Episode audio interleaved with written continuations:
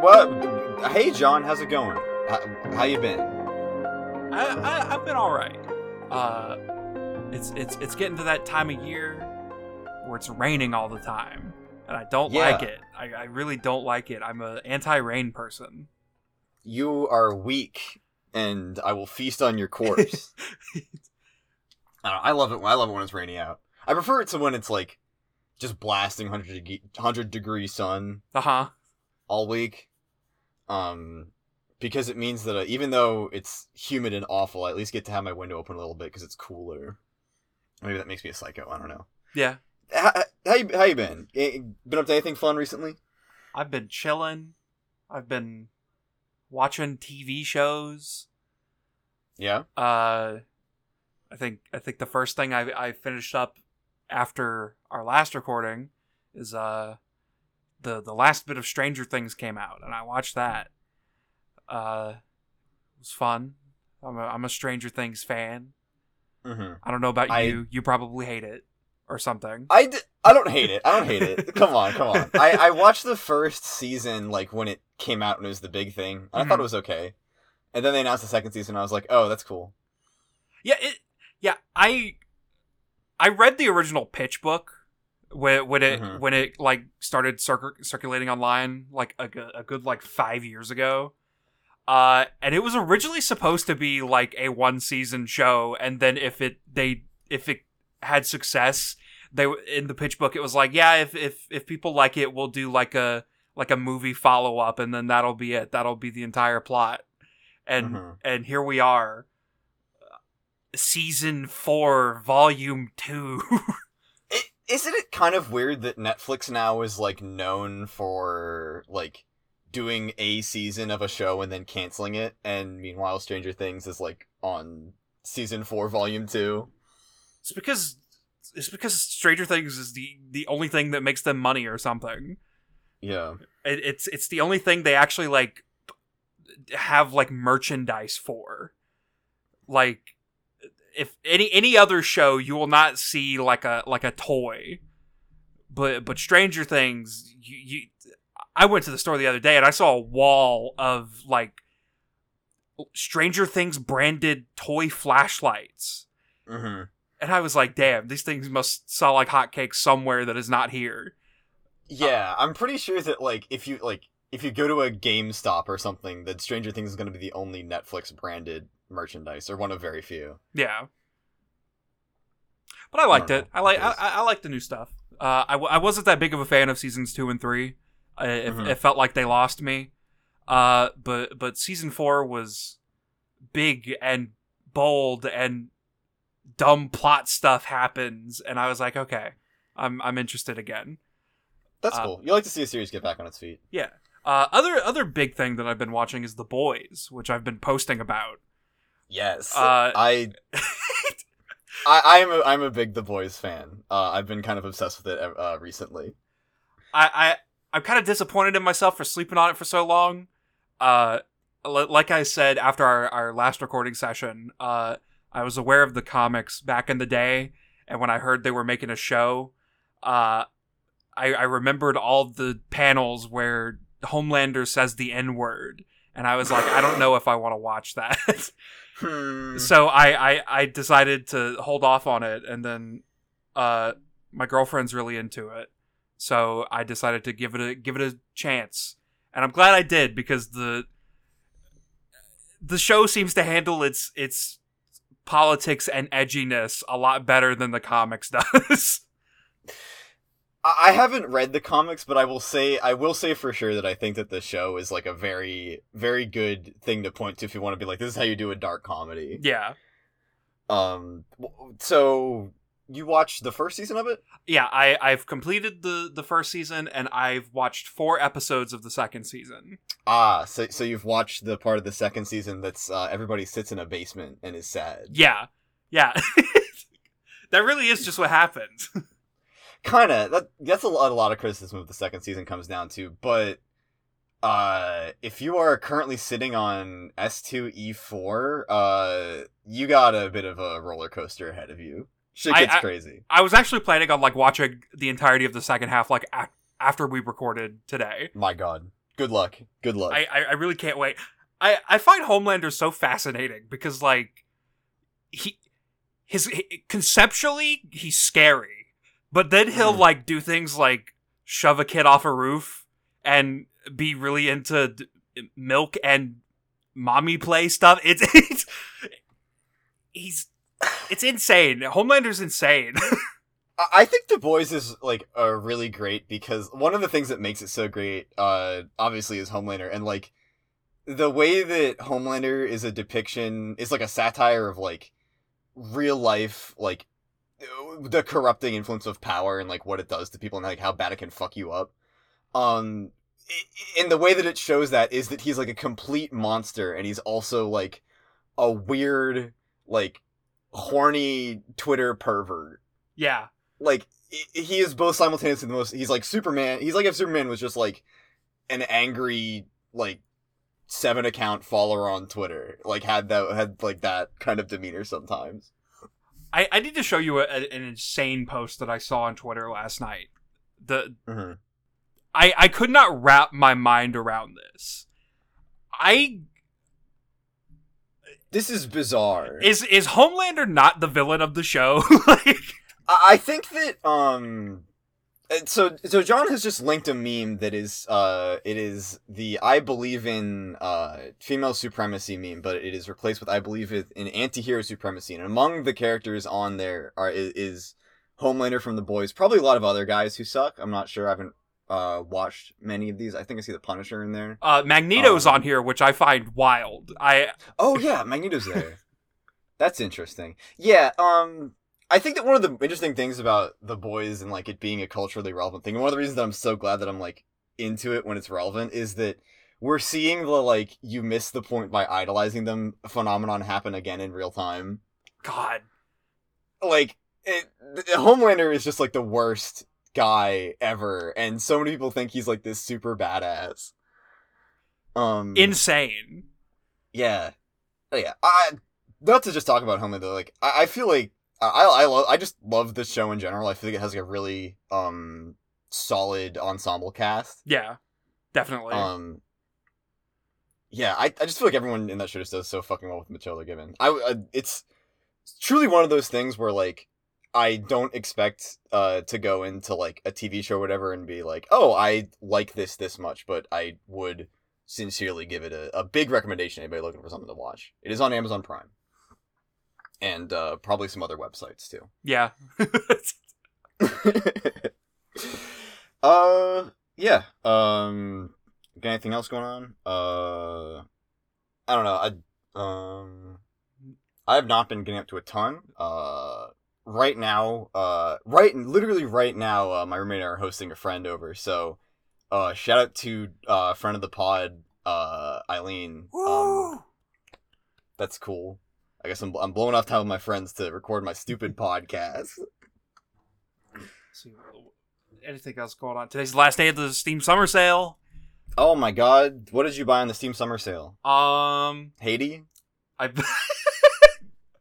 No, I said I bought that a while ago. But it was, oh, probably, right, right, right. It was probably during a Steam Summer Sale. Um. Let me, let me, let me scroll through my new to library games. Uh, I got... I got Doom three B F G edition. Cool. Uh, that, I've never played Doom three. Uh, that's the one that comes with uh, Doom one and two, like, as a part of it. So I was mm-hmm. like, sure, I'll get those. Yeah. Um, those games are pretty good. I got Doom sixty-four. That game's pretty good. I got uh, the the Wolfenstein Classic uh, Collection, which comes with... Uh, Spear of Destiny, Wolfenstein three D, and Return to Castle Wolfenstein. I'm noticing a pattern. Uh-huh, you are. Uh, I got the the Fallout Classic Collection, which comes up with Fallout one, two, and Tactics. Mm-hmm. And then I got the Heretic and Hexen Collection, which which comes with Heretic and Hexen I'm, and Hexen two. I'm, I'm gonna do you a favor. Uh, Hexen fucking sucks. Don't bother. Listen... My girlfriend said that she played them when she was a kid and she loved them. And I was like, okay, I'll try them out. That's that's fair, I guess. In my experience with all of the classic id Software games, um, all the Doom games that I played are really good. Uh, Wolfenstein is just kind of old, mm-hmm. and uh, Heretic and Hexen just feel like they were butting off of or they could chew with an engine that you can't look up and down in. I yeah I as for I, I all I got in the Steam Summer Sale I think were like I got the P C versions of like Final Fantasy seven and nine seven because I've never Woo! played it. It's my favorite. Woo! And I got the P C port of Sekiro because I tried to play that game on P S four a while back and I did not have a good time with the P S four experience. Yeah. Uh, but I've been playing it on P C and it is very, very good. Hell yeah. Um, and that's that's kind of it. I don't know. We're ten minutes in. Uh, do you want to talk about Homestuck? Enough about video games. Enough about all this fucking bullshit. Video games, T V. Let's talk about Homestuck. Let's let's let's ki- let's, let's let's kill Candy. Let's let's wrap it up. Let's let's talk about the end of Candy. The last hundred pages or so of it. All right. Well, uh, we may recall that last time, uh, we saw Vriska, as in meet Vriska, as in Homestuck, uh, Vriska. Relevant Vriska. Relevant Vriska fell out of the sky, um. in front of John, and still, still uh, crying. Uh, she needs to see the after the, the the outcome of the battle against Lord English. Um. So we come back into uh, Epilogue Seven, uh, not there, uh, but with a quick uh, check in with Calliope, uh, Aradia, and Sollux. Um. Calliope or Jade Calliope delivers a short, uh, ominous. Uh, proclamation that the one that she's been waiting for uh, is coming, um, and they have to go and meet him at the site of where he falls. They don't have much time. I wonder who that could be. I, I like uh, the way she describes it as the Chaos War is about to begin. It's it's like the hardest shit of all time, and it, I feel like it almost doesn't do it justice because we don't see the Chaos War. It's so funny. I love this. I'm gonna start describing things as a Chaos War from now on. It's a very good phrase. Yeah. Um, okay, so, just that quick check-in with uh, whatever's going on over there. Um, we then go to, uh, chapter thirty. Um, we s- join in on the site of Jane, of one of Jane's, uh, im- Imperial warships. Um, and our, our character we follow today is Jake. Woo! Uh, and we see Jake approaching Jane with his tail between his legs, um, bearing the grim news that of all of our tragic cast of characters that could have been, poor, sweet Dad Crocker has taken in a, a rocket launcher for the president and has been tragically completely obliterated. It's so sad, yet really funny. it, it's so sad, but also he, he got fucking blown up by a, a rocket launcher. Um, there's some there's some inherent comedy to that. It, it, when you're just writing it down in a book. Um, yeah, uh, Jane does not take this well. Um, she basically, uh, at this news goes entirely mask off or just doesn't feel like maintaining her image anymore and, uh, declares war on all of Trollkind and that they all must be wiped out, uh, because they are violent insects. Uh, who cannot be negotiated with. Um, Gamzee, uh, who is still present, because why would he not be, uh, tries to chill her down with some of their usual uh, unpleasant play? Yeah. I don't know yeah, what we want to call it. Just call it play. Yeah. Gamzee tries to reach Jane, but she is, Jane is so uh, legitimately uh, shaken up by this event that not even Gamzee's honeyed words will snap her out of it. And, uh, he really, he, Gamzee really, uh, brings himself down, uh, he prostrates himself in front of Jane to, uh, beg for his inclusion in her genocidal designs, um, pleading with her that at the end of the day, um, he needs her, and more than anything, he can't sleep without holding on to a motherfucker. Damn. He really said it. It worked the same. I hate it. It's so funny. Yeah. Uh, it is not enough. Uh, Jane does not buy his bullshit and is disgusted with is disgusted with him at the end of the day, and he is removed from the ship. Uh, she banishes him with a uh, final incisive "Begone, clown." Uh, so yeah, that happens. Um, do you think there's something? Uh, do you think there's something? Some commentary in here on like Gamzee trying to the the outcome of trying to be one of the good ones. Uh, maybe. Um, cause like.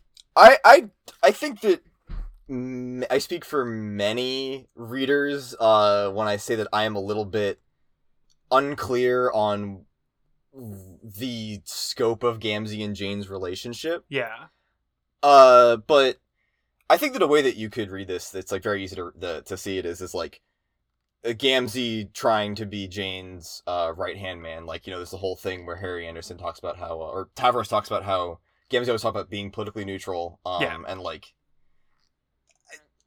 I, I would be, I, I, I would be a lot more comfortable in saying that is just definitely, uh, is definitely trying to tell that kind of uh, story. Um, if Gamzee had been more, if like, Gamzee had not had a thing he had been doing with the whole redemption arc preaching that I doesn't, I don't know how to gel that with this specifically. Yeah, if that's like. The same if, if it's if the Gamzee making all of the ghost trolls make out was like part of it, like part of the same umbrella of Jane's designs or what.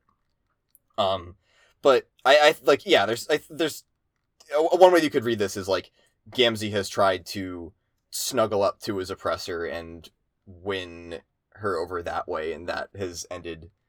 With, and then that pays off with the reveal that she thinks of him the same way that she thinks of the rest of them. It's just that she has sex with him, basically. Yeah. Um. Yeah. Uh. I have a hard time feeling bad for Gamzee. Uh. But.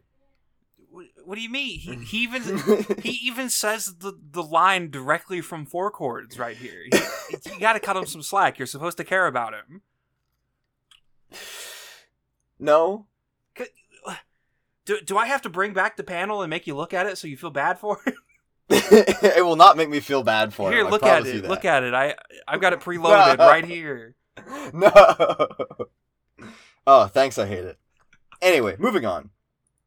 Um, yeah. Uh, Gamzee and Jane are longer no longer a thing. Jane is uh has, is outward in her convictions that every troll has to die. Um. Yeah, that's where we're at. Not, not things are not looking great politically speaking. Damn, you hate to see it. Um, yeah.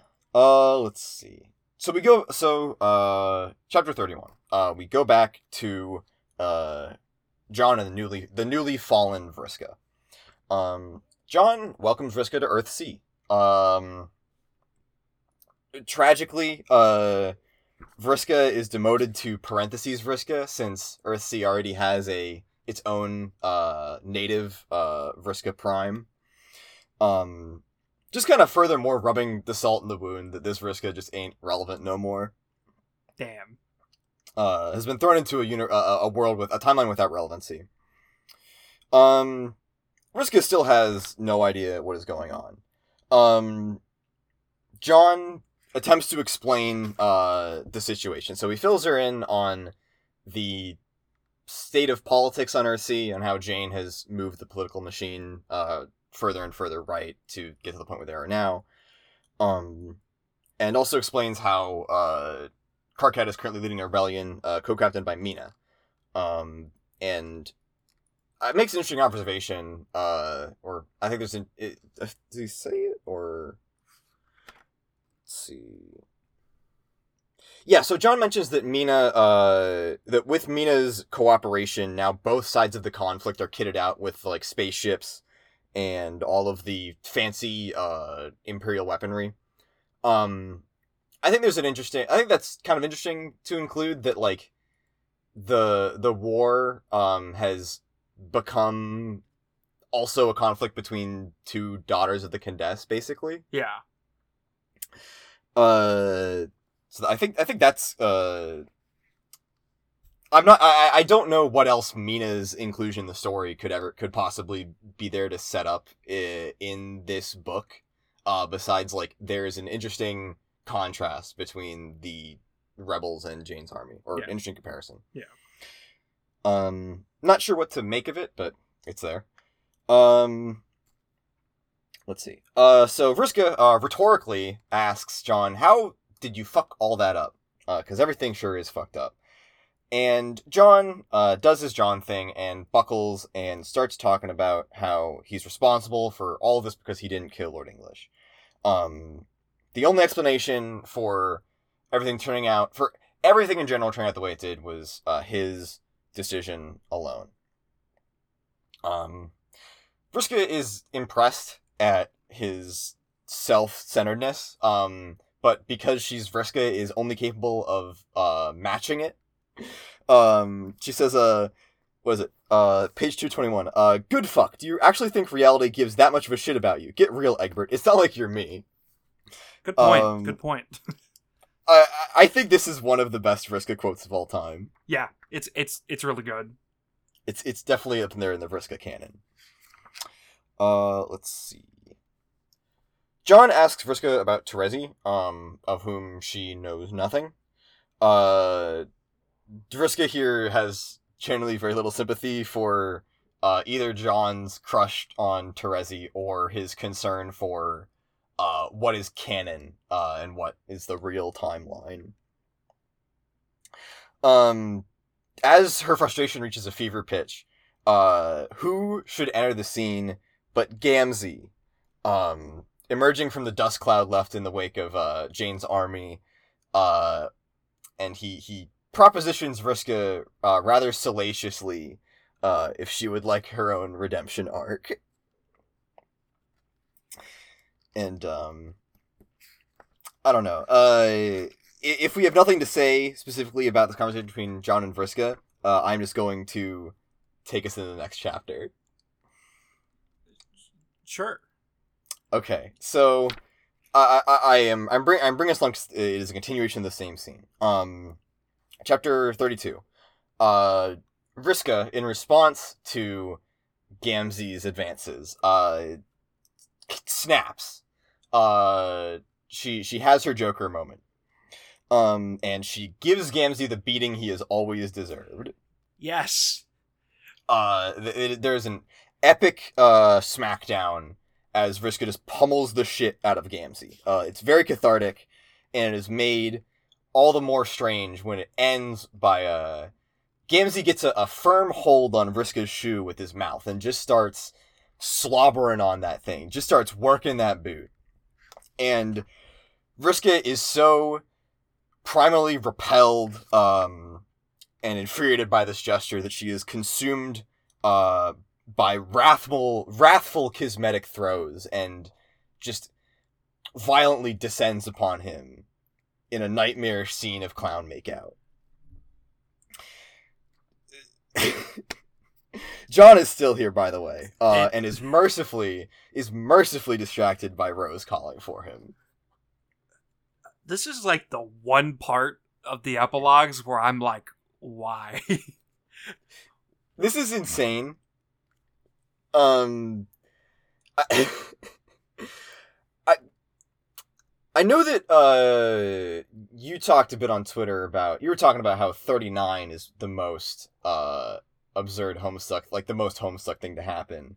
Um, and I was thinking, I kind of box this in a little bit with thirty-nine in that I feel like Candy is just falling apart to show us that it's falling apart. Yeah.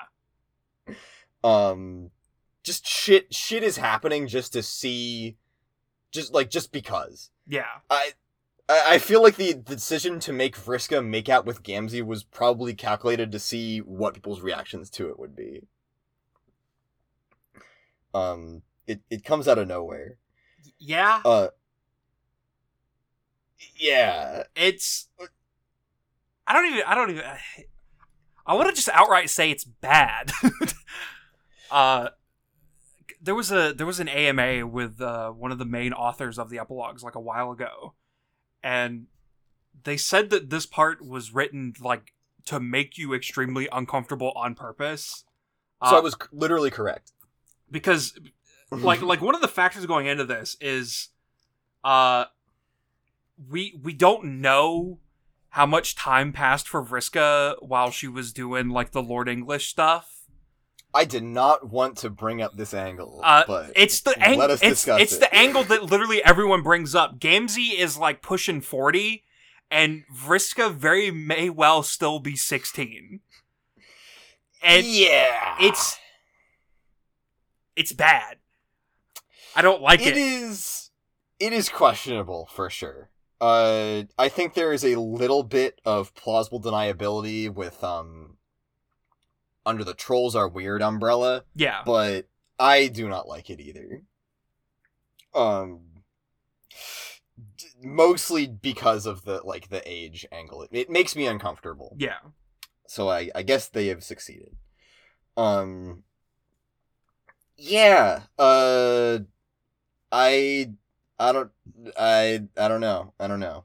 I, I guess it wouldn't be the first time that Vriska has had Uh, poor Black Rom taste, but I don't know. I'm I'm calling back to the whole Aridin thing from the very from way back in like a uh, Hive Swap. I thought I thought you were gonna point out that, that this wouldn't be the first time where like an underage Vriska was dating a a, a very overage partner, because Mina was like technically an adult when she died. Well, close to an adult. I, she was. I old. am not. Tr- I am not trying to get into age discourse when the characters in question are ghosts. Listen, but, a lot of people yeah, that, pointed out. A lot of people pointed out that well, that would be true. That is true. That is a good observation. Uh, yeah. Um, the uh, I don't know. I, I think that it it. it It does like an okay job of like setting up the, the conversation between the two Vriscas we get in a couple of chapters.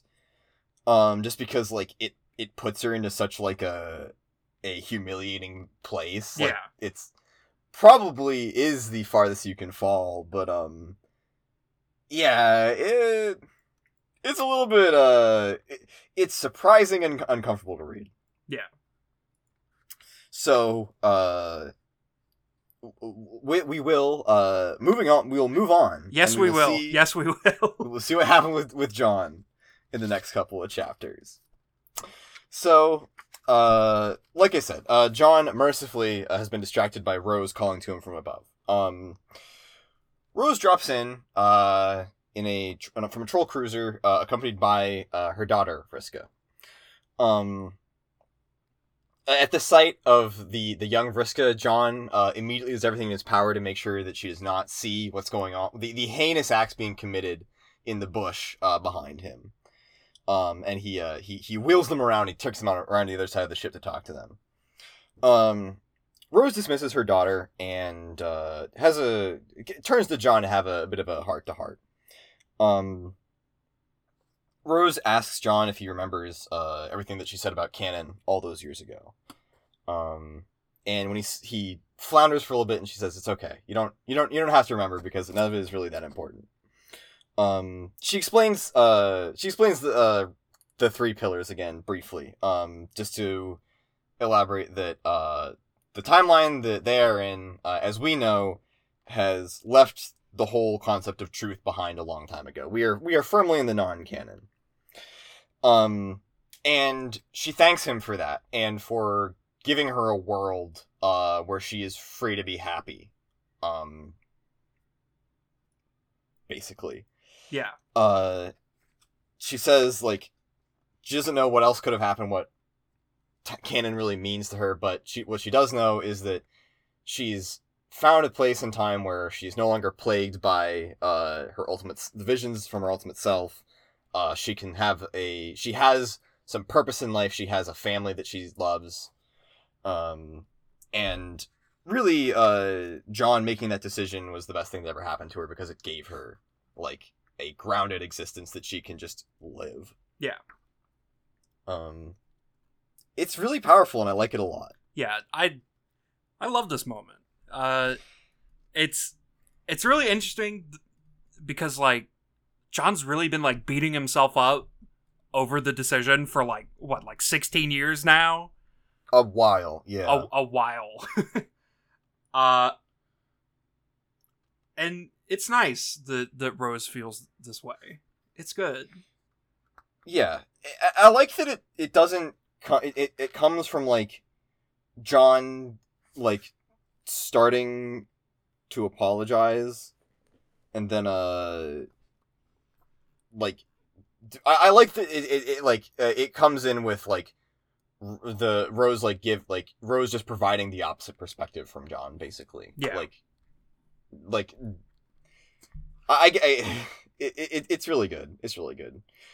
It's the whole, like, question of nihil, if, of, it, it, it's basically the whole question of, like, nihilism and how you choose to, to act on the, if you believe that nothing matters. And we see that Rose is, Rose is our, our beacon of hope in this instance.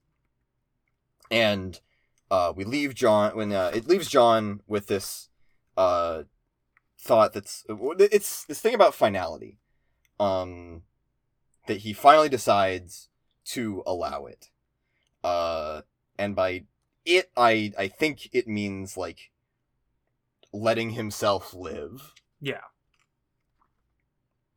or like letting him letting himself just exist in this world, yeah. It's it's very good. I like it a lot. Um, let's see. thirty-four. Uh, Vriska and Harry, and young Vriska and Harry Anderson. So, uh, back to, uh, Rose's daughter, Vriska, um, who, who's just been, uh, sent away to do important resistance stuff. Uh, Vriska calls up Harry Anderson to flex on him, uh, that now she's doing important resistance stuff. Uh, she taunts him a little bit. We learned that Vriska is hate dating uh, Tavros. Damn. Um, Some things never change. T- truly, truly. Uh, the it, it feels a little bit like uh, again, uh, Harry Anderson, um, just a little bit of a punching bag for Vriska. Sometimes it feels like, um, especially the part where. Uh, She taunts him about how his dad is there and how uh, he doesn't get birthday visits from him anymore.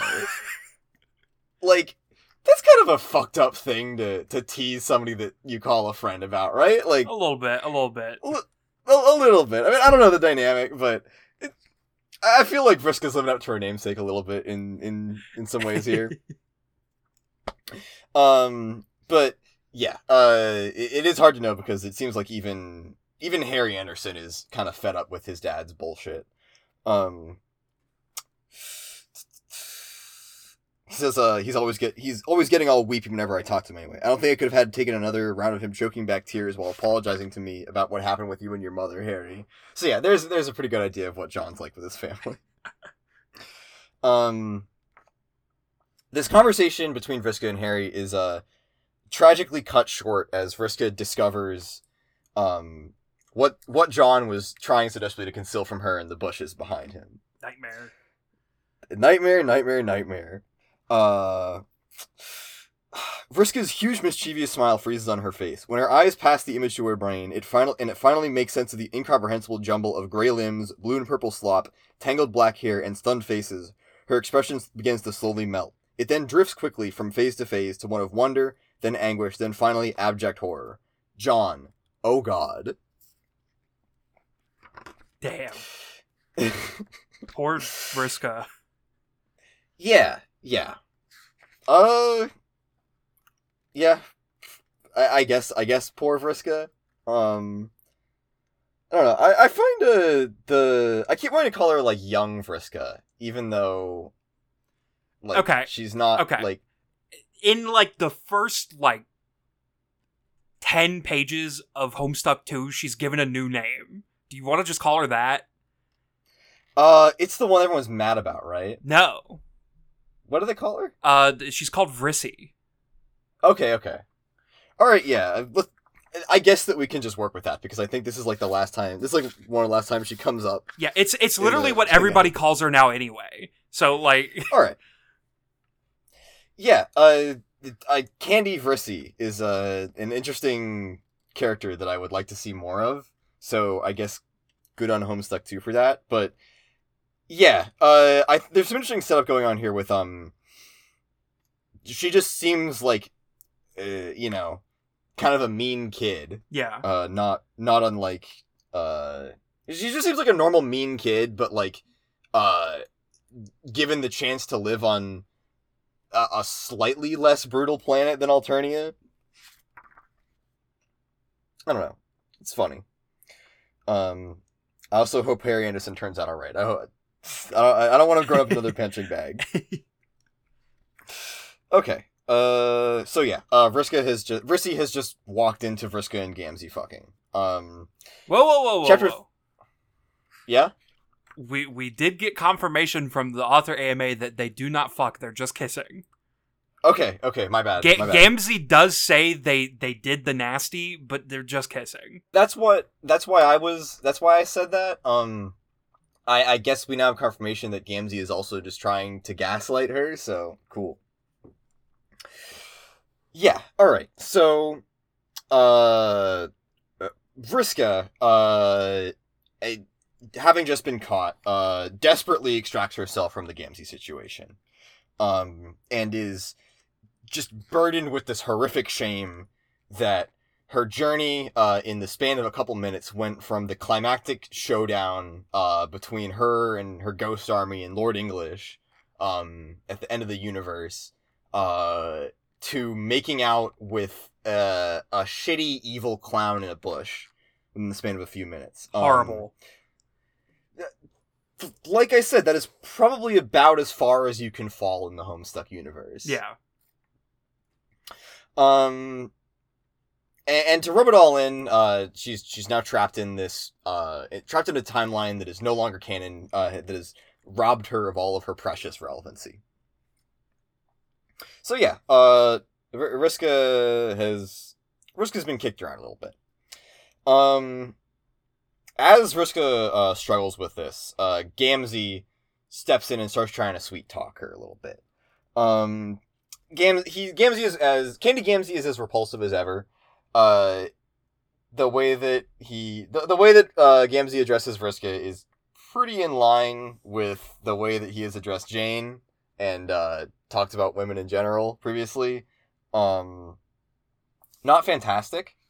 And it kind of escalates and ramps up, uh, over the next couple pages until, uh, Vriska snaps again and realizes, you know, in this timeline, detached from relevancy, from truth, from whatever, what is stopping anybody from just killing Gamzee? Woo! And so she kills Gamzee. We did it! we we did won! It. We we fucking made it. My god. Vriska does... I, I, there's no one... Vriska herself does not uh, realize that Gamzee's plot armor is gone, but... While I was reading this chapter, I was, like, thinking, like, wait, this is, not- if nothing matters anymore, then Gamzee can die now, probably. Yeah. And I'm, I'm very glad that that's actually where it went. Uh, yeah. Um, what do we think of Gamzee's death? Good moment, good moment. Best part of the epilogues. It's pretty good. It's pretty good. Um... As Vriska gets up from uh, strangling the life out of Gamzee, uh, she realizes that Vrissy is still there, and some uh, some I what would you call it? Intra-self bonding is probably in order. Yeah. So yeah, I'm so fucking happy that Gamzee got killed. I I feel like the like major. I don't know. Dirk dying... Dirk's death is, like, you know, whatever, because we know that uh, Meat Dirk is at large and is ultimately the villain of the whole thing. Gamzee... Getting to kill Gamzee... Um... Is... I was... I was surprised that uh, there was, like... actual major character death this late into this story, uh, considering how the way that Candy just kind of feels like a, a a history of things. Yeah. Um, and it felt like everybody had like a decent amount to do, and like they were still doing. Uh, but you know what? I'm not complaining that they made good on major character death after Dirk. So yeah. Shall we move on? We we we shall. Rest in fucking piss. All right. thirty-six. So, uh, John, uh, John fucked off at the sight of uh Vriska and Gamzee in the bushes. Uh, his his brain, his poor little brain, could not handle it. Um, and he has fled to where it all began, back to his house. Uh, back back to his house. Um. We get a little uh, nostalgia tour uh, where he, he goes back. He's everything's dusty. He hasn't been here in years, and he slop he he he just walks over and slouches down and passes out in his dad's study in his chair. Um, he's woken uh shortly. Well, he's woken at some point. We don't know how much time it has. Uh, by uh, none other than than Jake Crocker, uh, who is wearing nothing but a pair of underwear, and is accompanied by his young son, Tavros. Classic Jake. Uh, yeah, yes. We we learn in in classic Jake fashion. We learn that uh, he's he's fled Jane. He's he's taken his life back into his own hands, but not quite enough to do so with his clothes on his back, because those belong uh, those belong to her. um. John uh, makes a, a snappy reply about how, you know, he wasn't brave enough to take the clothes, but he was brave enough to take himself. Um, or no, Tavros says that. My God, I'm mixed up. I'm all mixed up here. Uh, John is kind of John. John is kind of rude um, to Jake. Um, Jake asks for help, and John says, uh, "Well, now you want my help after I was so gracious to offer it back then." And which is, you know, a little bit of a uh, a nasty thing to say about making a kidnapping attempt on your friend's son. Yeah. um. Yeah, but uh, John uh he considers uh that, you know, maybe on some level uh his failure means that Tavros also is his fault, that Tavros' suffering is his fault, and he considers, you know, maybe I should be a little bit nicer.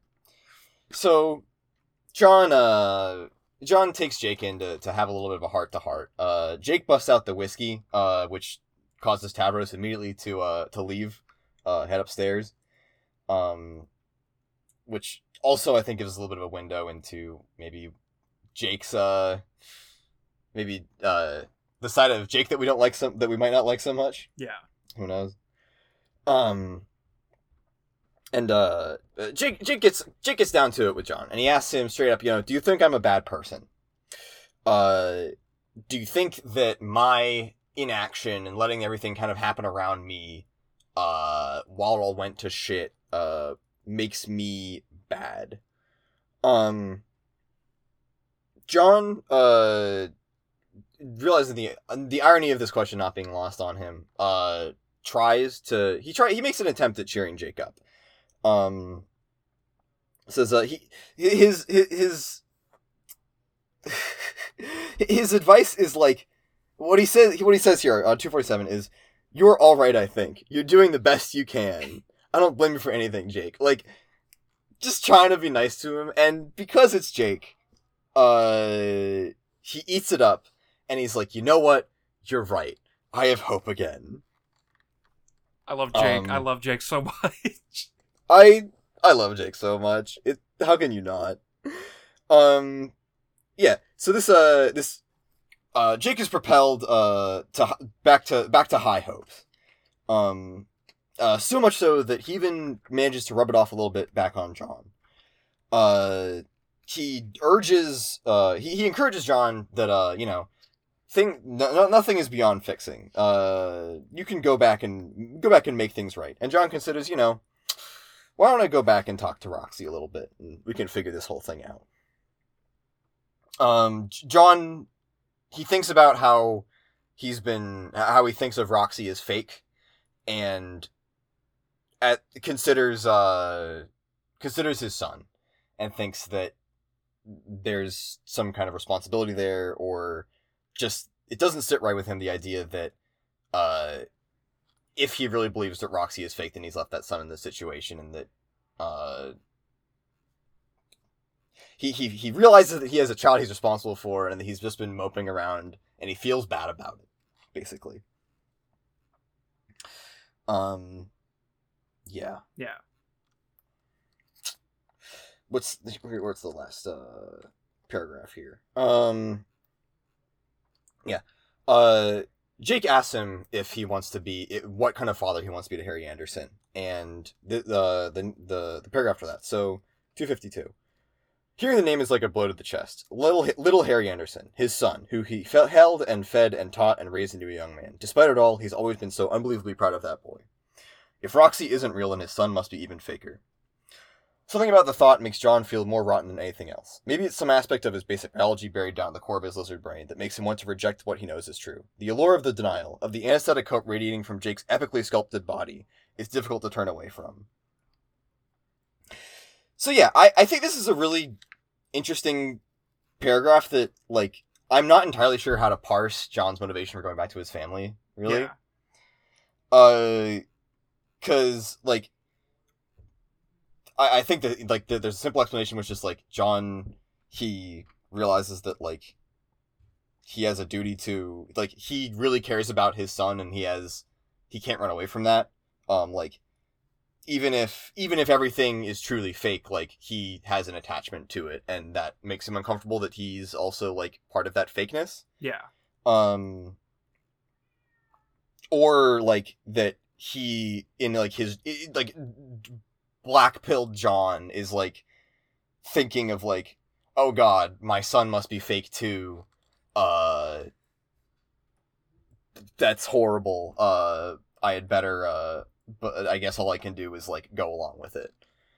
I guess those are the, those are the kind of the two possibilities that I'm not sure on. The, the narration is often vague, vague in this way. I don't know, what do you think? Uh... I don't know. You're right about the vagueness. Mm-hmm. Um, I don't know. I, I, f- I feel like we're in, in in these last couple chapters, uh, sim- similar to how it was in Meat, uh, where the main where I felt the main Meat theme was, are people allowed to change? Uh, mm-hmm. I feel like the main theme of Candy is, are people allowed to be happy? Uh, because, like, John's response to, like, Rose being like, I've found happiness in this fake world, thank you. Uh, and, and, and now we have Jake in a classic Jake fashion doing a one eighty and, and, and f- finding a path to being happy and hopeful. I feel like John is, like, realizing that happiness can exist in this quote-unquote fake world, and I, I feel like he's coming to a realization that maybe he has not contributed to making his family happy, uh-huh. and maybe wants uh, to reconnect. Yeah. I like I like that reading of it a lot, actually. I think that actually probably makes more sense. Yeah, because, like, the whole the whole reason that, like, his relationship with Roxy ended up being a mess is because he saw Roxy as as fake. Uh-huh. Like, he like there was, like, one line where he he like kind of implied that she was like a shell of what she used to be. Uh-huh.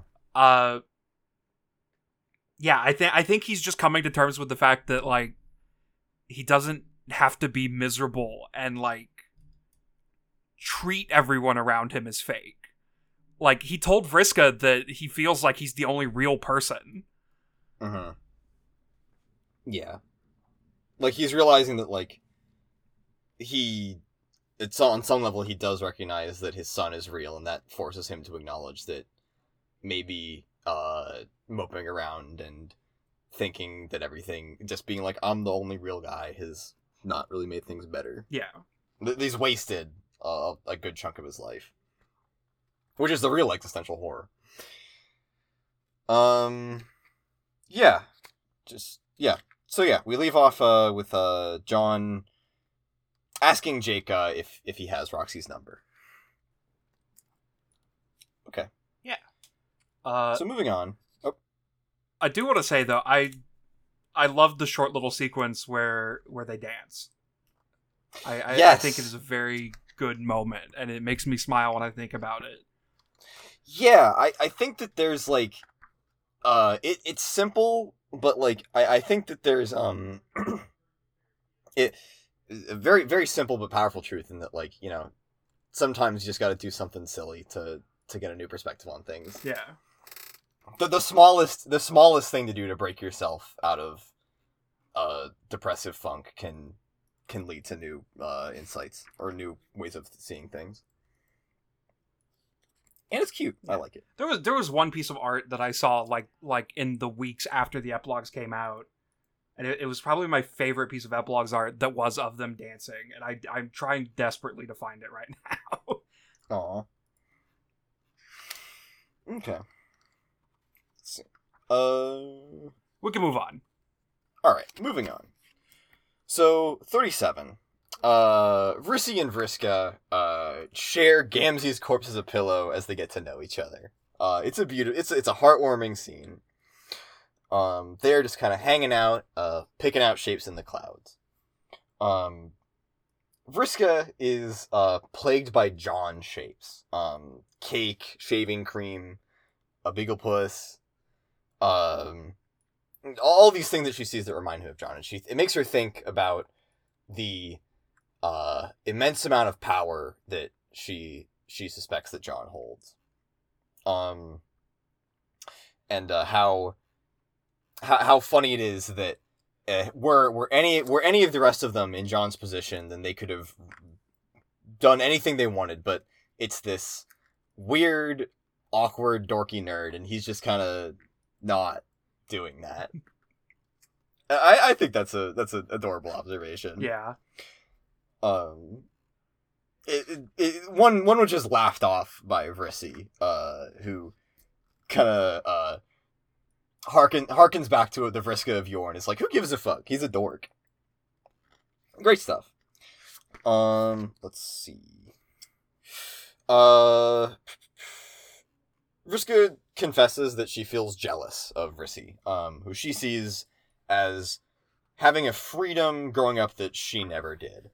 Um, not having to kill people to feed her mom, or do all this weird fucked up shit, or live on Lapernia, uh, just all, all these all these great things. Um, Vrissy is uh kind of takes the the wrong lesson, started to take the wrong lesson from it. Is like, but it's so cool that you killed all those guys and that you uh followed in the footsteps of your murderous ancestor. Like, that's awesome. That's what I want to do.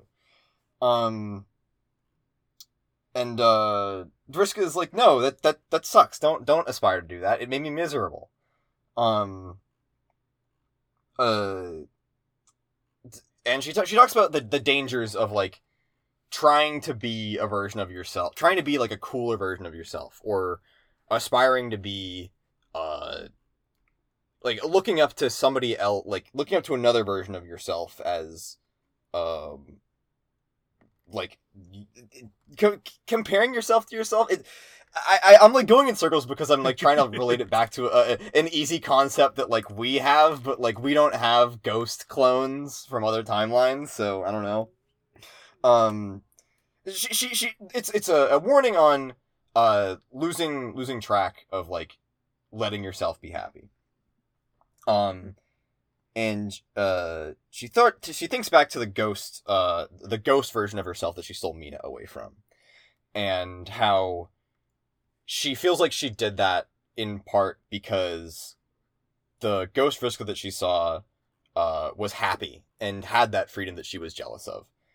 And she just wanted to bring her down. Damn. Um, and how really what she feels like she wants and what she... What makes what really motivates her, uh, what motivates Vriska uh, to improve herself and be better is having someone in her life that she feels makes it worth it. Um, ha- Vriska talks about how having somebody, she needs somebody uh, who it's it's worth being a good person for. Um, Vrissy, uh, knowing the lore, uh, spots this as Terezi pretty quickly. Um, and says, hey, you know, I happen to, uh, I happen to know a guy who used to spend a lot of time obsessively, te- obsessively texting Terezi, uh, and I stole his phone. Do you want to see? And the two of them look back through the years, years old chat logs between John and Terezi. Damn. Um, it, very little space is given to it in, in the chapter, which is funny, um, and, and I think correct. Uh, but the important upshot of this is that Vriska now has an avenue to contact Terezi and to say what she wants to say to her. And we leave off with Vriska beginning to compose a text message to Terezi on John's phone. Uh, there is a lot to unpack in this chapter.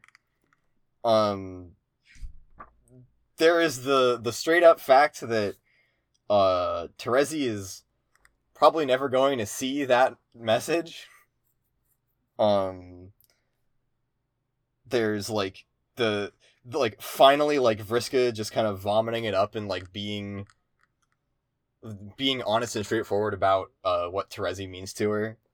Um, the... Yeah, pretty much those. It's really good. Yeah. I yeah, I like this conversation. Uh, it's it's definitely the one of the least hostile person talking to other version of self conversations we've had in Homestuck. Which is ironic, considering it's Vriska. Yeah. yeah. I, I, I like it because it, it it feels like it is it is a it is a good thing to hear from Vriska. I like that we get this from her. I, I feel like a lot of what we have gotten from Vriska about herself is a lot of what she tells herself. Yeah. Like, The, like, uh, what I think back to, number one, is her epic speech from Homestuck, right? Where she, where they're going to get the juju. Yeah. And I feel like in retrospect, like, the, the Vriska there, like, talking about how she needs to be, like, her calling is to be the worst person that the universe needs her to be. Like, she will do anything that it takes to stop Lord English, was the thrust of that, as I remember, basically. Yeah. Um, and I, I think that looking back at that, uh, it changes it a lot, uh, reading this here, uh, like, Vriska, who has been around for a bit more and under- has, has come to understand something, or, like, come to understand some things and be honest, and just be able to say them in, like, a lower stakes environment. Um, because...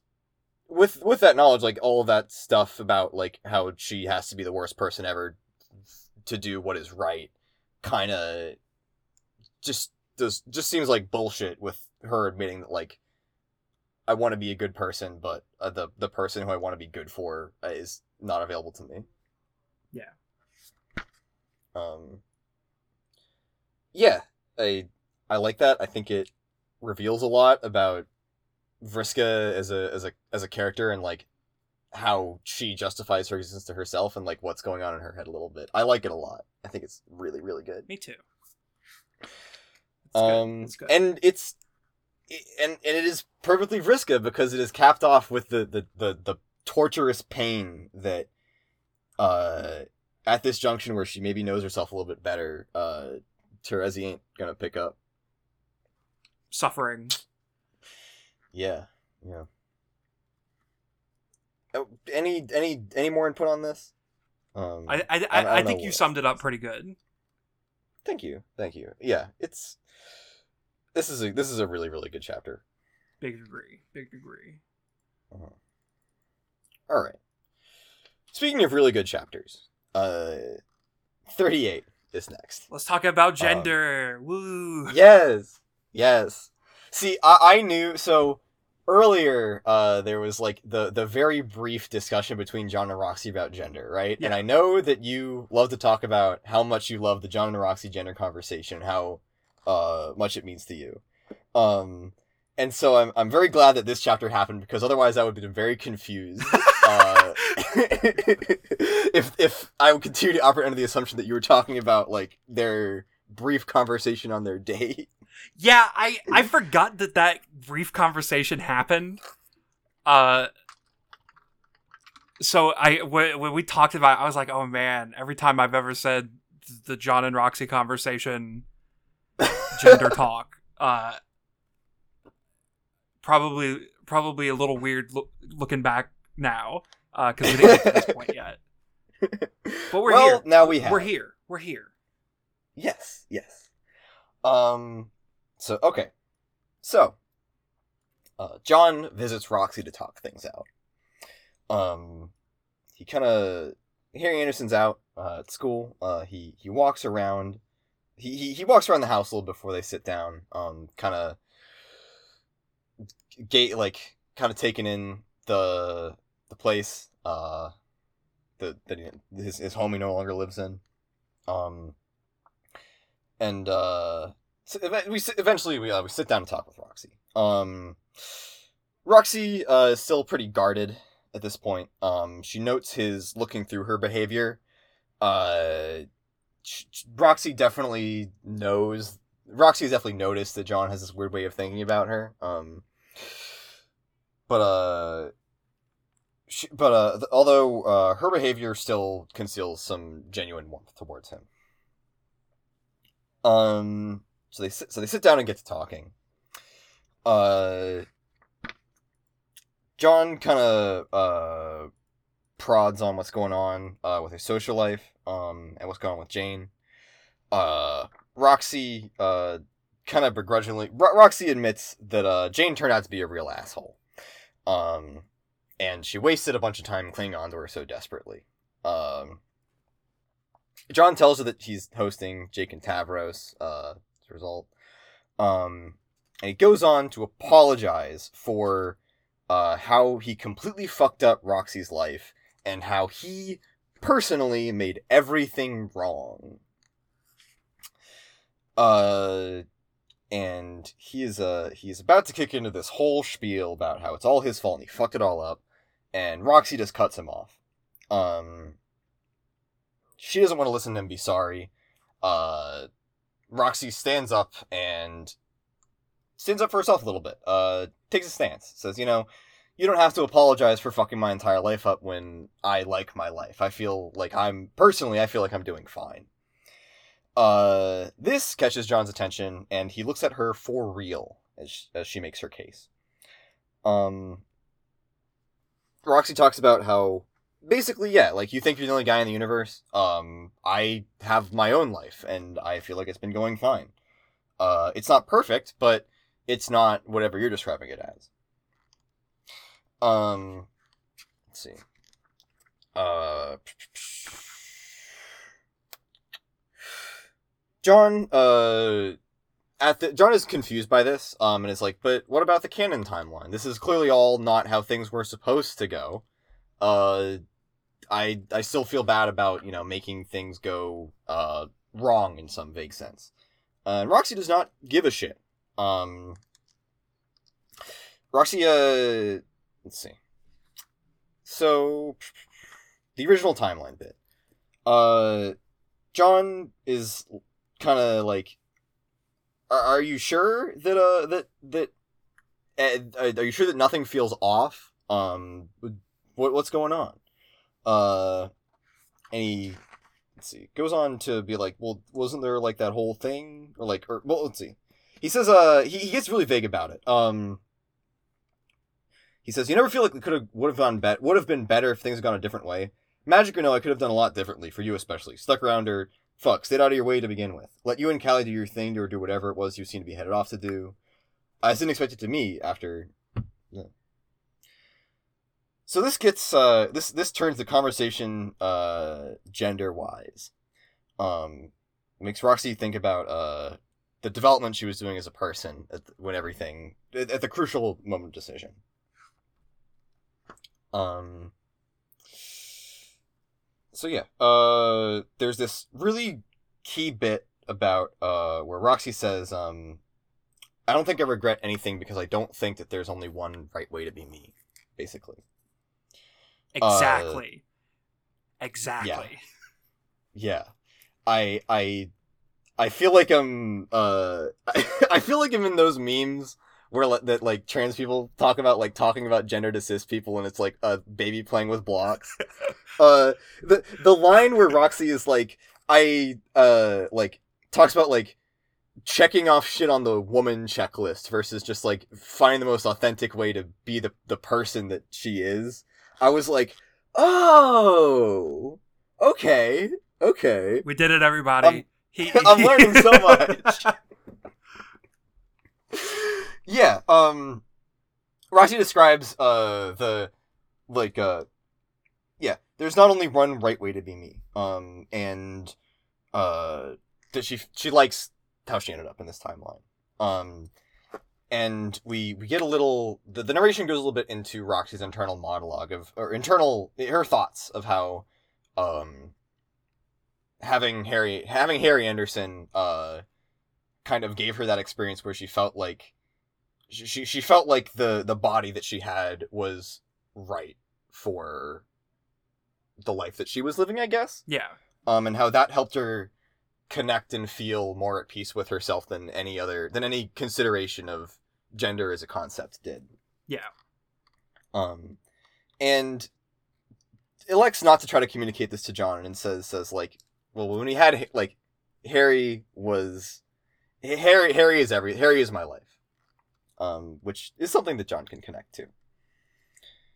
Um, and then uh, links it into the optimistic perspective we've been seeing, which is Roxy's new take on it is, you know, um, we're still we're we're we're still young. Uh, we have thousands of lifetimes ahead of us to figure this all out, and it's not like life is that you you finish at twenty-three and then you wait to see how everything falls apart from there.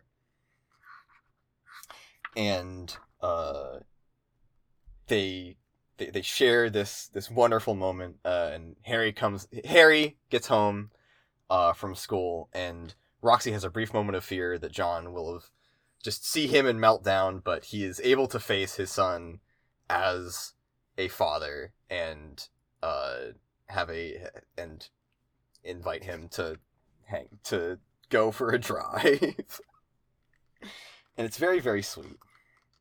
Good chapter, good chapter, woo! Yeah, it's really good, it's really good. I feel like I kind of rushed through it. Um, so, uh, what do you, anything you want to uh, call attention to here? Uh, talk about? I want to call attention to how good it is. True. Um, I don't know, I... So, a lot of people tend to be, like, kind of split on this chapter. Uh, cool. I, I've seen some interesting takes Uh, from people about Candy Roxy versus Meat Roxy. Mm-hmm. Uh, but I like the way it's handled.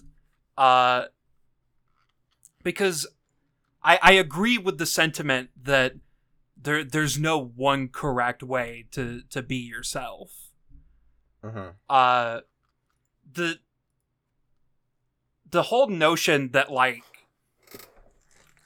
things played out differently for Roxy, so Roxy didn't have, like, the exact same gender path. Uh-huh. Uh, I, I, I feel like that's the part that people disagree a lot with, which I think is weird. Uh, people seem to have this idea that every, every, you're either trans your entire life or you're not trans at all. Uh, uh-huh. Which is like, I don't know, it's weird. It does not match up with, with my experience at all. Uh, which I guess I can unbox right now.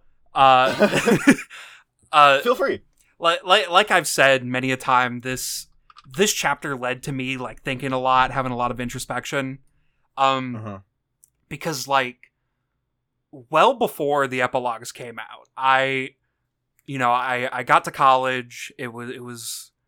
halfway through my freshman year, and you know, when you, when you get to college, it's it's it's kind of freeing in a way. You're you're not really around your family anymore. You have a lot more time to, like, be alone, think about yourself, be yourself, um, paint your nails. Yeah, yeah, stuff like mm-hmm. that. Um, and I was doing a lot of thinking at that time, and mm-hmm. I, I th- there was like a brief moment where I was like, I think that I might be non-binary, and I, I talked to friend of the pod Alicia about it at the time, and. Mm-hmm.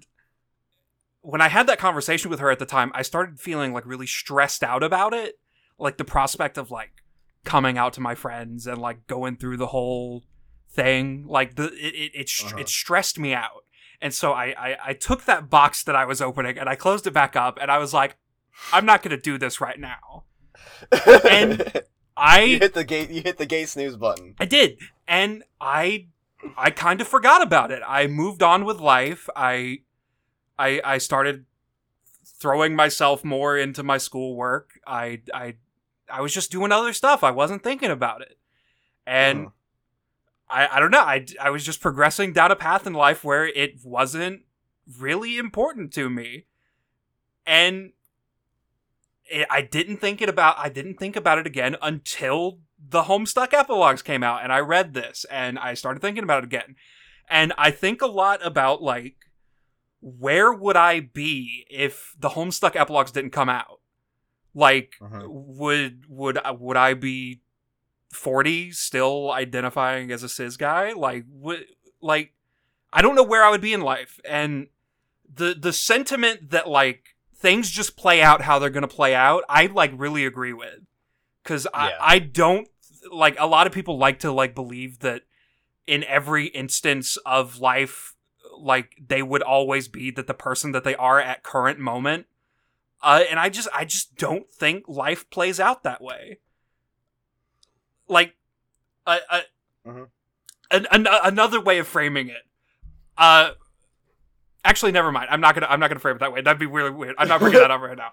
Uh, okay. You, you get what I'm, you get what I'm saying. Yeah. I think that, um, this is a, I, I, I hmm. Well, how how to how to phrase what I'm trying to think. I think that blah, blah, blah, blah. I think that um at least in my uh purview, and I've been online for a while, I feel like there's uh a very note like uh, in the in uh, F- where to even start with this. Um, I think that there's a, a habit a lot of people have um online, especially where it's very easy to kind of list off bullet points about yourself. Yeah. I think people have this urge to uh very specifically describe themselves, um like very specifically label themselves. Uh I know a lot of people have talked about this, and I know mostly in the context of like uh Tumblr um and how people thought about identity on that site. Yeah. Or uh, discourse about identity usually went down on that site. Yeah. Um and I have always uh, seen a very strong opposition to that way of thinking. I've seen a lot of people, uh, a lot of L G B T people, like talk about how like uh, it's really unhealthy to try to specifically label your sexuality, for instance, when, uh, especially when you're like a teenager and you should be probably like exploring it. Yeah. Uh, yeah. More so than trying to like, you should be trying to, your identity should not be a descriptive thing. Um, and I think that this chapter of the Homestuck epilogues is like uh one of the first times I've seen like a that idea kind of be put into um like a in into prose. Yeah. Uh, and it's really positive, and I, I I like it a lot. Um the the notion that like because The, the, this managed to be like a discussion about like sexuality and gender that basically issues labels. Um, I, I don't think that they say trans anywhere in this conversation. Yeah. Uh, but they're talking about it in terms of like um, maybe things like uh, like in terms of like who th- th- that's what they're talking about basically. And I I like that it's just framed in of like figuring out how to be yourself, uh, more than just um the the the, the questionnaire of like, what are you gay? Like, yeah. What is your sexuality? Yeah. What is your gender? Um, yeah, I I, I th- that I like it for that. Uh, that's my insight. Uh, that that's my commentary uh, as a proud member of the Ally uh, subdivision.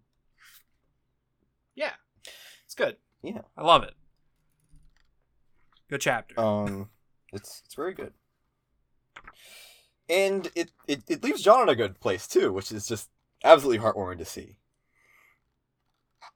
He, he he's he's doing okay. Our I, boy's doing okay. I, I wonder if John will now start thinking about gender. Who knows? Who knows? Anything could happen in uh, Homestuck two, I guess. All right. All right. Now, we, speaking speaking of good chapters, it's time. It's time. Epilogue eight, chapter thirty-nine. Okay, so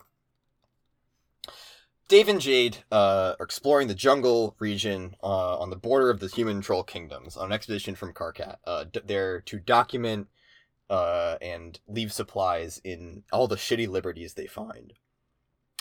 Um, Dave, uh, on his expedition, uh, Dave, on his, on his expedition with his wife, uh, Dave considers, uh, how the other, uh, Alpha Dave would have thought about, uh, his mission right now. Probably would have approved of it, being that they share their freedom fighter tendencies. Um, while he's, uh, looking around, uh, Dave discovers a... A, an old building in the forest, and upon closer inspection, he realizes that it is none other than the White House, and that he is, is in stepping through the window, has stepped right into the former Oval Office of the United States of America. And in this Oval, in the Oval Office, uh, he finds a transportalizer. Curiously, the transportalizer takes him to a a, a golden crypt. Uh. In which he discovers a, a Hope uh, God-tier outfit fitted for an adult male. And uh, as he explores the as he explores his finding, um, he triggers an old mechanism which brings a holographic projection of Obama face to face with our hero Dave Strider.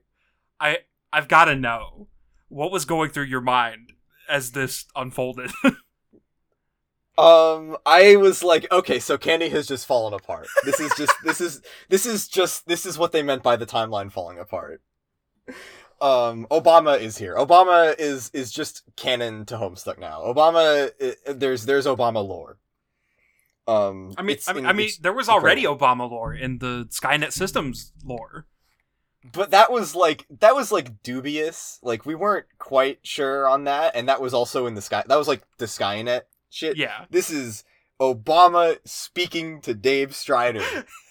This is Obama helping Dave through his identity. I like struggles. I like that the sequence actually like alludes to the Skynet stuff.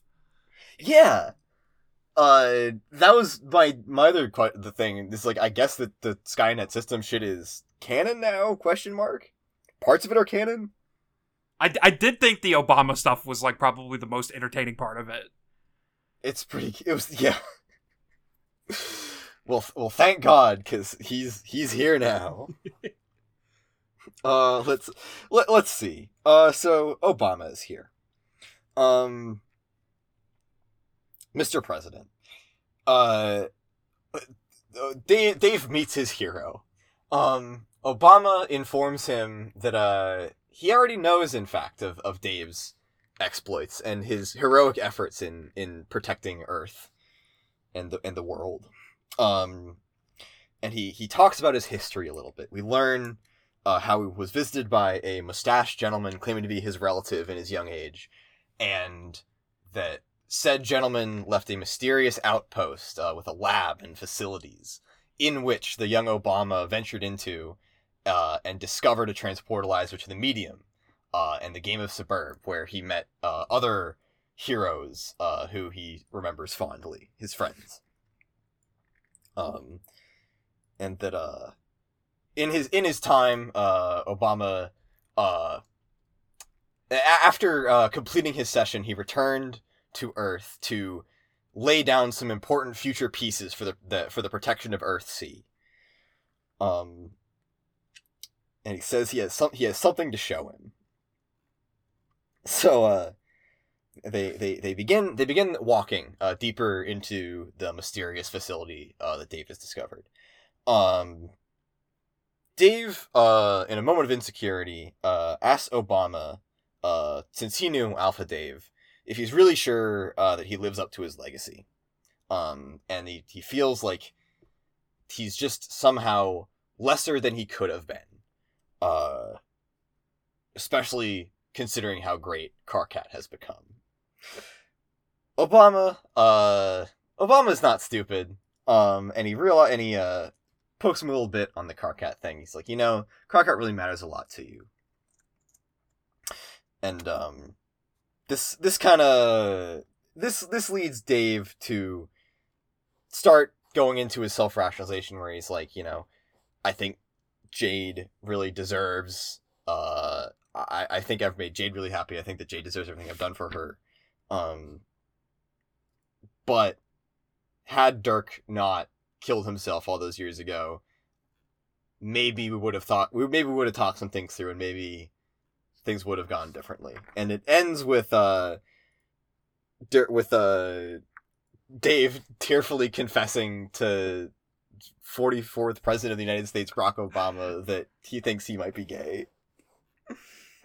This rules. Yes. This may be the best thing ever in fiction.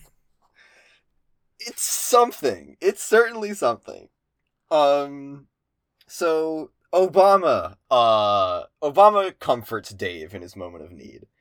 Um, and he's like, you know, uh, we all go, we all go through this thing where we wonder who we are, uh, or what we are. Um, what, let's see, what is this? Uh, two eighty-seven.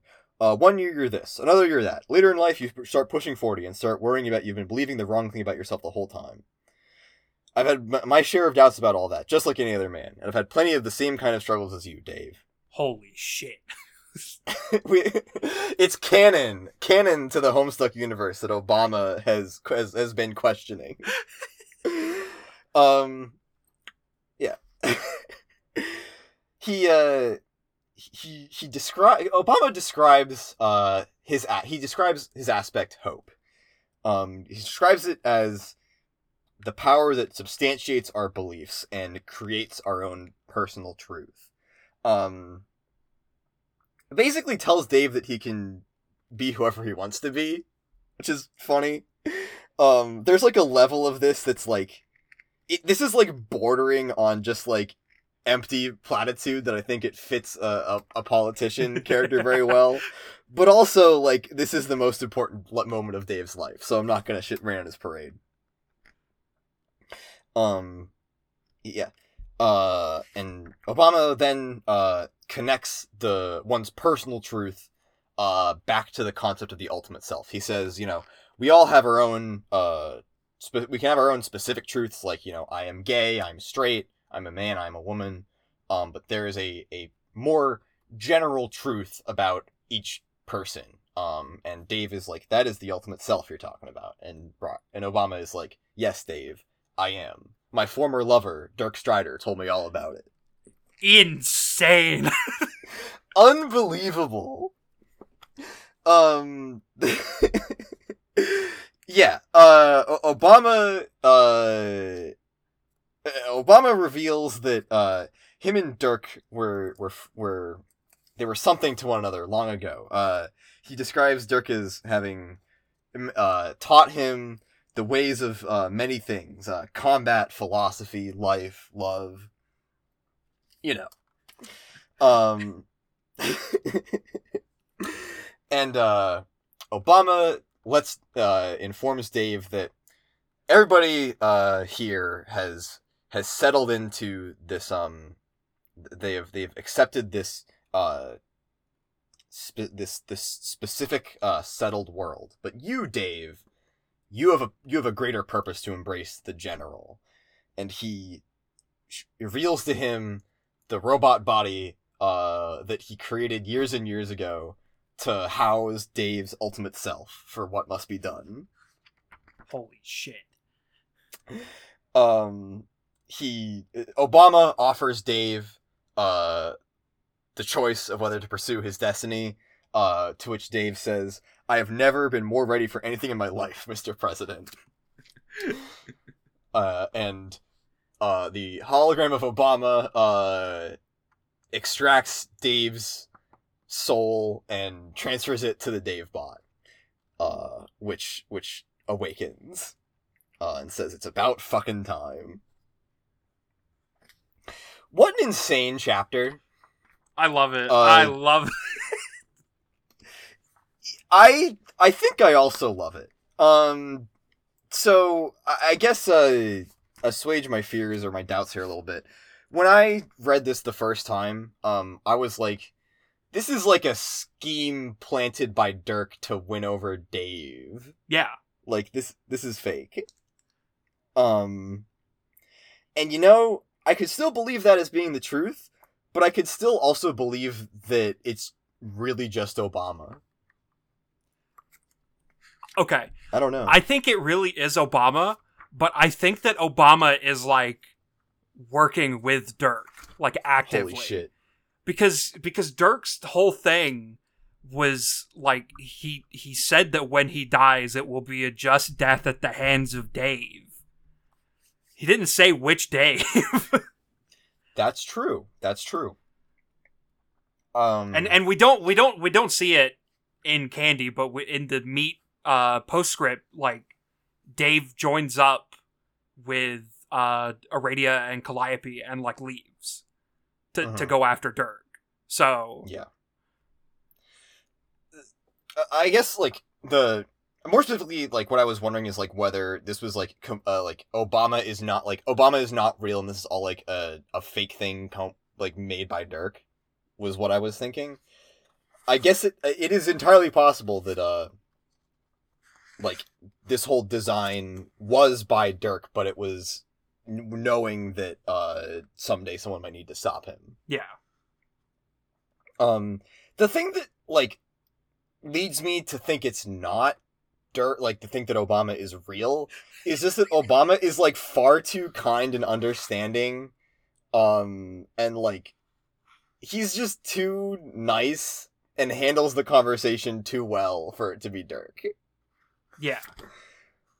Um, a- a- at least, like, uh, Dirk, when he, at, le- at least, like, authentic Dirk, um, based on the epilogues.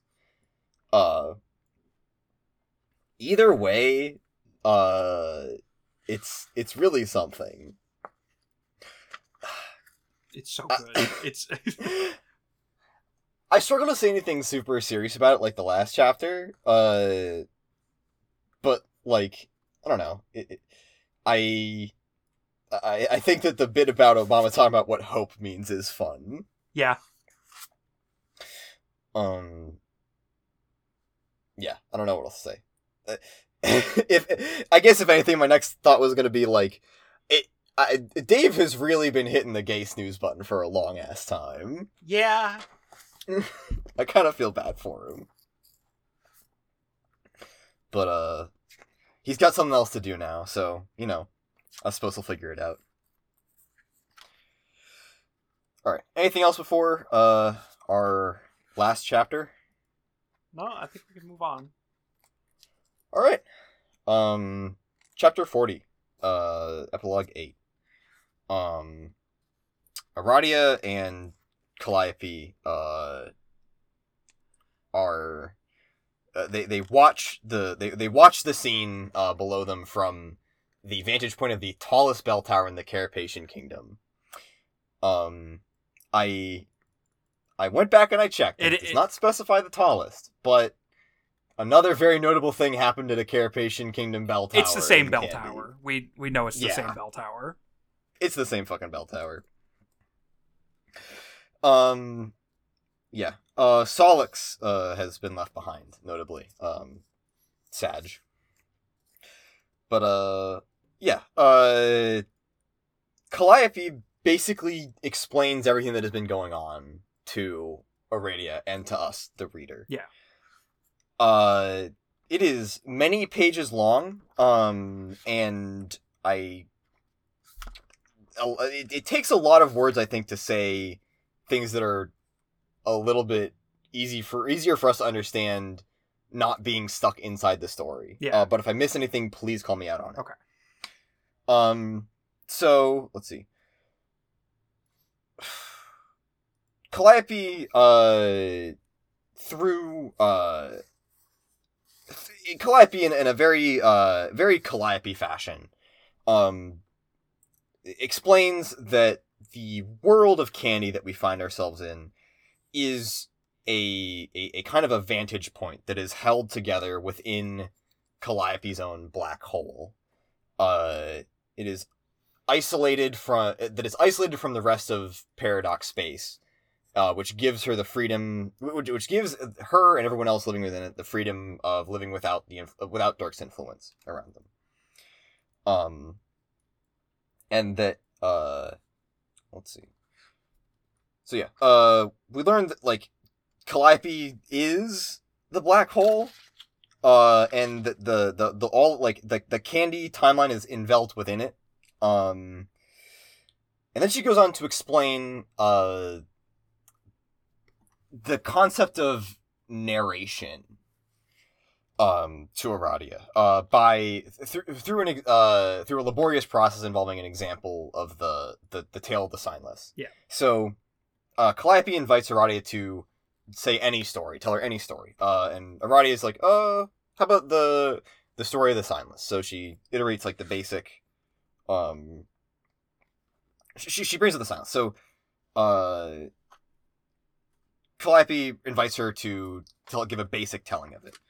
Um, so basic that uh, basic until she is like com- completely stripped it down to its barest essential, its barest truth of a martyr died and said fuck. And then Calliope goes on to demonstrate uh, through building on this uh, kernel of truth they've extracted from Aradia's original story, how uh, through Uh, through the power of being an unseen narrator, it is possible to war- to change the way that people read and interpret events in a story. Um, how the story of the Signless can, uh, just based on how how it's told and who is telling it, can either be an inspirational story uh, about how a, uh, a martyr gave hope to generations of trolls, or a story of futility of how um, a mutant was. Uh, a mutant rebelled and was tortured to death and got a lot of people killed. Um,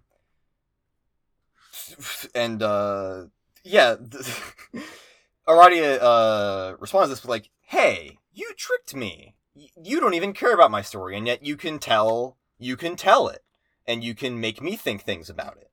And Calliope's like, yes, when I talk about how there are, are more destructive, uh, there are more destructive things than uh, there. There is a more destructive force uh, in this universe than what Lord English does to it. Um, that's what that's what she means by it. The, the Dirk's narration in Meat and the way that Homestuck is presented to us through Dirk's eyes is Calliope's villain. Yeah, and we get the the revelation of Calliope's final plan, which is that. Uh, Lord English will fall from the sky uh, through the black hole, that she will kill him and claim his power, and that through the synthesis of Calliope's power in Caliborn, um, that will give Calliope the power that she needs to leave the can- the event horizon that surrounds Candy and go and kill Dirk. And that is the end of Candy. Whoa! That's crazy. Yeah. Pretty cool. Nothing got solved. You're right. Yeah, yeah, nothing got resolved. Wow. Um Is that people's main criticism of Candy is that like none of the plot threads actually get resolved? Uh no, uh people's main criticism of Candy is that it exists. That sucks. Fuck you guys. So yeah, that was uh, that was Candy. It really um, was. And and as we know from the postscript of Meat, uh, she successfully feasts upon the body of Lord English, and they leave the candy timeline. Yeah. Uh, I, I did... I wasn't sure if we were going to talk about the postscripts, uh, because, like, we technically can talk about both of them now. Yeah. But I wasn't sure if we wanted to wait, save that for, like, our epilogues, like, our whole discussion on them as a whole. Uh, you know what? We can... Yeah. We can... I think we, we might be able to just save the, the discussion of the implications of the candy postscript. Uh, but it, the gist of it is that they're out in space. They found a planet. Cool. Uh-huh. There's going to be a very important game of Suburb there. Oh boy, I wonder who's going to yeah. play it. Yeah. Oh boy. Yeah. Um, I I thought it was... Uh, in reading the postscript again for Meat, I thought it was very funny how um, Lord English does actually is actually defeated in this book. It's just off. It's just like he, it's off camera for like one minute. Yeah, and all we know that is that he got fucking destroyed. Um, it's it, it's great, but yeah, uh, that that was indeed candy. Um. I I am going to have to read them both again before I can say which one I like more, because I I had a lot of fun reading Meat, and I did not have as much fun reading Candy the whole way through, but I think that the highs of Candy are really, really high. Yeah. They they are definitely two different things that that do two separate things. Yeah, I feel like I finally understand that that line of that, that that line of discussion on it. Um Candy's really good. Candy's really good. I am I'm not going to legitimize any candy haters uh in chat. Um but I can understand like I can understand just not being your thing, or like reading Meat and just not being your thing. Yeah. Um Yeah. Uh I I don't I, I, I don't know what to say about it in whole. Uh, it's very it, it was really good. It was really good. Hell yeah! And I, I look forward to what comes next. Well, it's a good thing that we're gonna have a episode next time uh, on the on the entire thing. Yeah, where we bring it all together and talk about our feelings on it. Yeah, we talk about the po- we're gonna talk about the postscripts. Uh, and we're just gonna talk about all of the whole thing again. So I, I guess get hyped if you like listening to us talk about the whole thing in parts. So yeah, uh, next week, uh, no new reading. We're just going to be talking about the whole ep- the epilogues in whole. Um, that's the plan. Uh, uh we're we're going to be talking a little bit more uh, about a little bit more than just the epilogues next time. Uh oh. Uh, because I'm a liar. The, the, the, there was a certain series of events that I feel is very important to what the epilogues stand for that I can't really like have us talk about as a single episode, and that's going to be the the Toblerones and and everything that they are and aren't. Mm. It's going to be fun. We're going to talk about candy, but like literal All right. physical candy that was hidden inside caves. So it's... You know, that that makes picking out the candy for the thumbnail for the episode really easy on me. Woo! All right. Well, uh, do you want to wrap this one up? Uh, yeah. All right. Um. Well, in that case, uh, you, dear listeners, you have been listening to a Homestuck podcast. I'm Aiden. And I'm John. John, would you like to thank our patrons? Would love to. I, for- I forgot to have the relationship manager open, so I don't know everyone's names. Okay. Uh, shout-outs to the Big Eleven. Uh, Poof the twenty-seventh. Mel. Tezrak. Amber M. Danny. Caffeine. Gareth F. Simon Martins. Corin. Ina E. And Darsh. Thank you for monies. Yeah, uh, thank you guys so much. Uh, uh, shout out to Poof. Uh, I believe Poof the twenty-seventh wanted uh, me to read a patron oh, right. name. So oh, right. Thank you so much. You gave me a name to read. Uh, big shout out to uh, uh, our specific patron, Poof the twenty-seventh. um, Aside from that, uh, I would also like to extend a huge shout out to, or I didn't even show the Patreon. I skipped over the Patreon. Poof, this is your fault. um, if you would like to join those uh, illustrious names uh, that uh, we just said, uh, you can go to patreon.com slash ahpcast. You can give us some of your hard-earned uh, dollars. Um, you can, uh, we, we have perks such as uh, listening to the episodes a little bit early, uh, or putting your fan troll in the podcast if you are uh, Elon Musk wealthy. So yeah, uh, head over to patreon.com slash ahpcast and uh, check that out if you are feeling generous.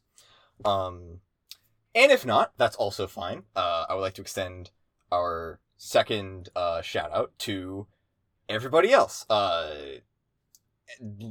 shout out to all the listeners uh, across everywhere, uh, all platforms, just checking us out. Um, means a lot, uh, as always. Uh, it's this has been a really fun journey to be on, and it means a lot that people are sitting down to hang out and have it with us. It's very cool. And uh, thank you guys. Um, and as always, our third shout out goes to Alex, our artist and editor. Uh, Alex makes everything we do possible here. Um, there would be no HPcast without Alex, so we love you, Alex. You're the greatest. Um, thank you so much. And with that, Uh, we will see you again next week uh, with our all-encompassing retrospective discussion on the Homestuck epilogues and uh, the the A R G that conspired at, at a similar point in time. Yeah. So yeah, uh, see